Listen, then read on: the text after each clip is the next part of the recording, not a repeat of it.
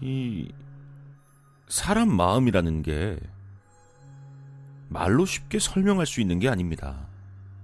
절대 설명이 안 되거든요. 어떻게든 설명할 수 있다고 쳐도 그걸 다른 사람들이 이해할 수가 없을 겁니다. 예. 사람 마음은 뭔가 단순한 것 같으면서도 복잡하고 쉬운 듯 하면서도 이게 좀 어렵거든요. 사랑이란 감정은 더 그렇죠. 절대로 이해할 수가 없어요. 그렇지만 그렇게까지 물어보시니까 예? 대답해 드리도록 하겠습니다. 뭐 물론 이해하시지 못할 거예요. 다만 이왕이면 끝까지 다 들어주셨으면 좋겠습니다. 그녀를 제가 처음 본 게 아마 3년쯤 전이었습니다.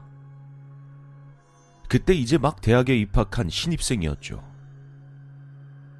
그녀를 처음 본 딱 그 순간부터 이 사랑의 감정을 느낄 수가 있었어요. 근데 그 첫눈에 반했다?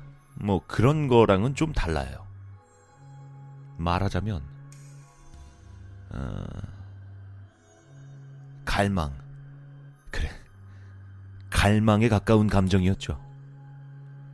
그녀를 가지고 싶다. 뭐 이딴 단순한 마음이 아니었습니다. 무슨 일이 있어도 그녀는 내 것이어야 된다. 이런 느낌이었죠.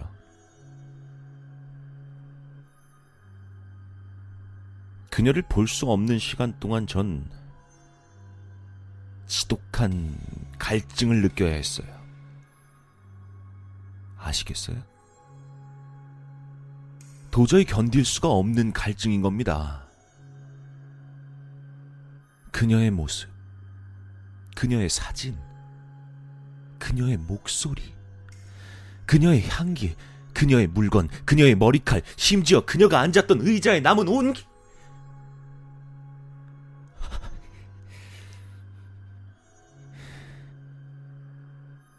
오로지 이런 것들만이 제 갈증을 해소해 줬습니다. 그녀와 관련된 것들 외에는 그 어떤 것도 해소해 줄 수가 없는 갈증. 그래요. 그녀는 저한테 있어서 사막의 오아시스보다 더 커다란 존재인 겁니다. 재밌는 건 그녀가 절 미워한다고 해서 제 마음이 이게 사그라들질 않았습니다. 아니, 오히려 그녀가 저에게서 멀어지려고 하고 도망치려고 하면 할수록 더 커져갔죠. 전 그녀에게 사랑받고 싶은 게 아니었으니까요. 전 그녀를 가지고 싶었습니다. 그왜 어항 속에 있는 금붕어가 어? 손을 피해서 요리조리 도망치면 포기하는 대신에 더 열정적으로 손을 휘저어서 금붕어를 움켜쥐고야 마는 어린 아이처럼 그녀가 도망치려 하면 할수록 제 집착은 강해졌던 겁니다. 그녀가 절 미워하는 건 그리 견디기 힘든 일은 아니었습니다. 그녀가 저한테서 도망치는 것도 그렇게 마음 아픈 일까지는 아니었죠. 하지만 단 한 가지 견디기 힘든 게 있었습니다. 그녀 곁에 다른 사람이 있는 것. 그거 하나만큼은 아주 소름이 끼칠 정도로 싫었습니다. 뭐랄까요. 그것도 일종의 질투겠죠? 그래. 그치만, 제 건 좀 더 강렬했습니다. 그녀 곁에 다른 사람이 있는 걸 볼 때면, 음, 마치 평생을 함께한 반려동물이 산채로 요리되는 가정을 지켜보는 것 같은 그런 끔찍한 감정까지 느꼈습니다. 예. 그렇기 때문에 그녀 곁에 누구도 접근하지 못하도록 노력했죠. 그녀의 애인, 친구는 물론이고 동창이나 심지어 가족들까지. 방법이야 뭐 여러 가지였지만 역시 가장 효과가 좋았던 건 그 사람들한테 저와 비슷한 감정을 느끼게 해주는 거였습니다. 죽은 동물 같은 걸 택배로 보내는 게 가장 쉽고 빨랐죠. 길고양이나 뭐 비둘기 같은 게 구하기 쉬웠지만 가끔은 진짜 그들의 애완동물까지 사용했습니다. 뭐 힘들고 번거로운 일이긴 했지만 그녀 곁에서 사람들이 하나둘 떠나는 걸 보면 이 엄청난 보람 같은 게 느껴졌거든요. 뭐 결국 그녀 부모에게서 그녀를 떨어뜨려 놓는 건 실패했지만요.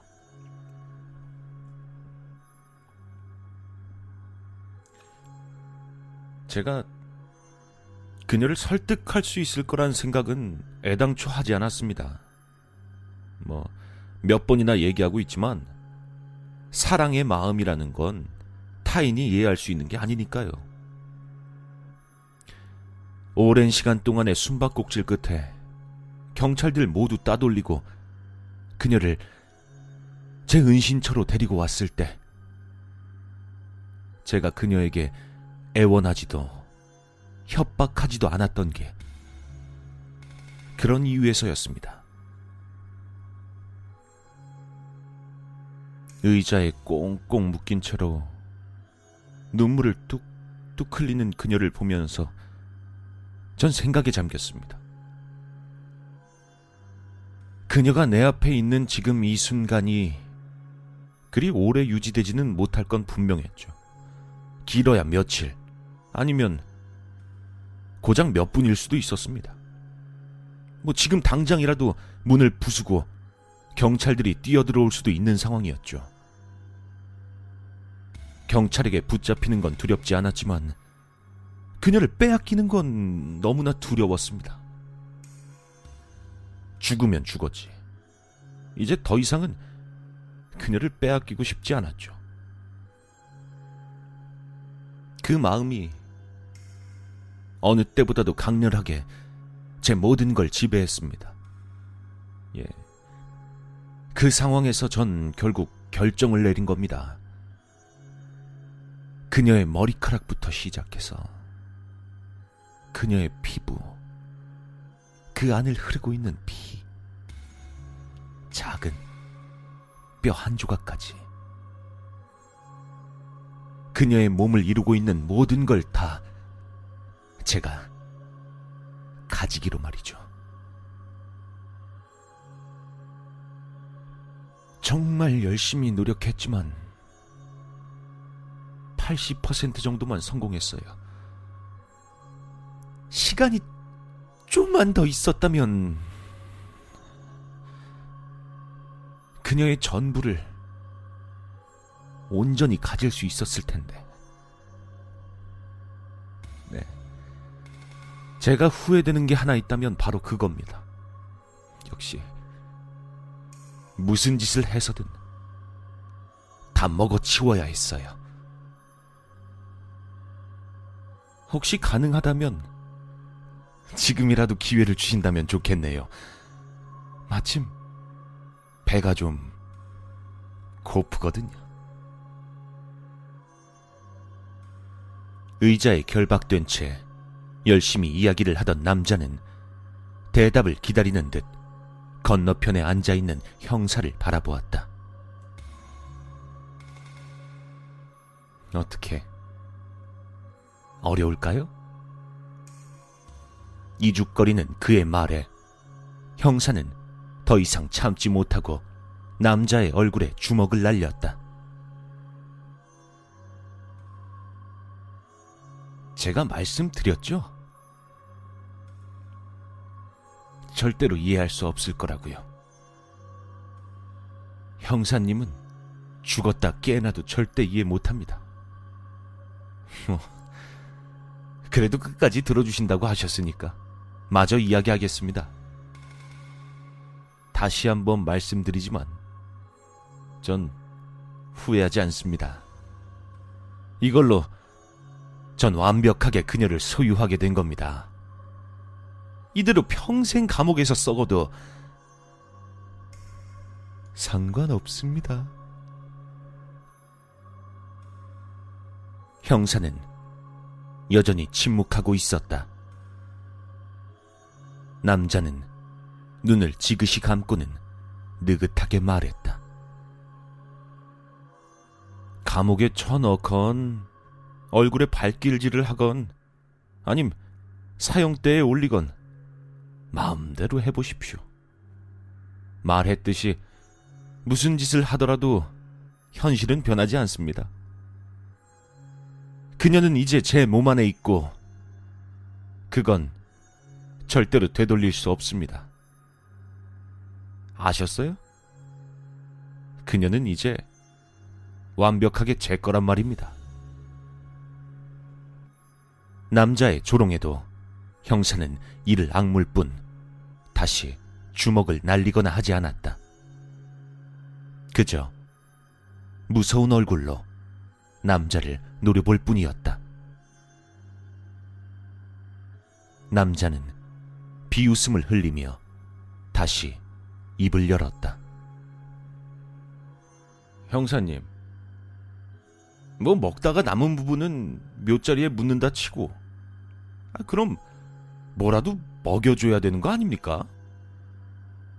벌써 몇 시간째 아무것도 못 먹었는데, 다짜고짜 뒤통수 후려 갈기신 것도 그렇고, 눈 뜨기도 전에 이렇게 꽁꽁 묶어 넣으신 것도 그렇고, 생으로 굶기기까지.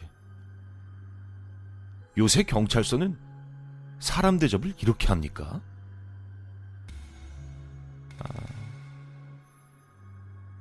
아, 무리 따님 일이라지만 형사 신분에 너무 감정적인 것 같네요. 형사는 잠시 심호흡을 하고는 천천히 입을 열었다. 틀렸어. 우선 여긴 경찰서가 아니야. 우리 집 지하실이지. 그리고 또 하나 덧붙이자면 네가 한 말 중에 한 가진 이해할 수 있을 것 같다. 고개를 갸웃거리는 남자를 보며 형사는 아래쪽에 있던 공구 상자를 테이블 위로 올렸다. 나도 니놈의 머리끝부터 발끝까지 전부 다 씹어먹지 않으면 도저히 견디지 못할 것 같거든. 남자의 얼굴에 당혹감이 비춰질 때 형사가 한마디 덧붙였다. 내 장담하건대 니놈 무덤엔 아무것도 묻지 못할 거다.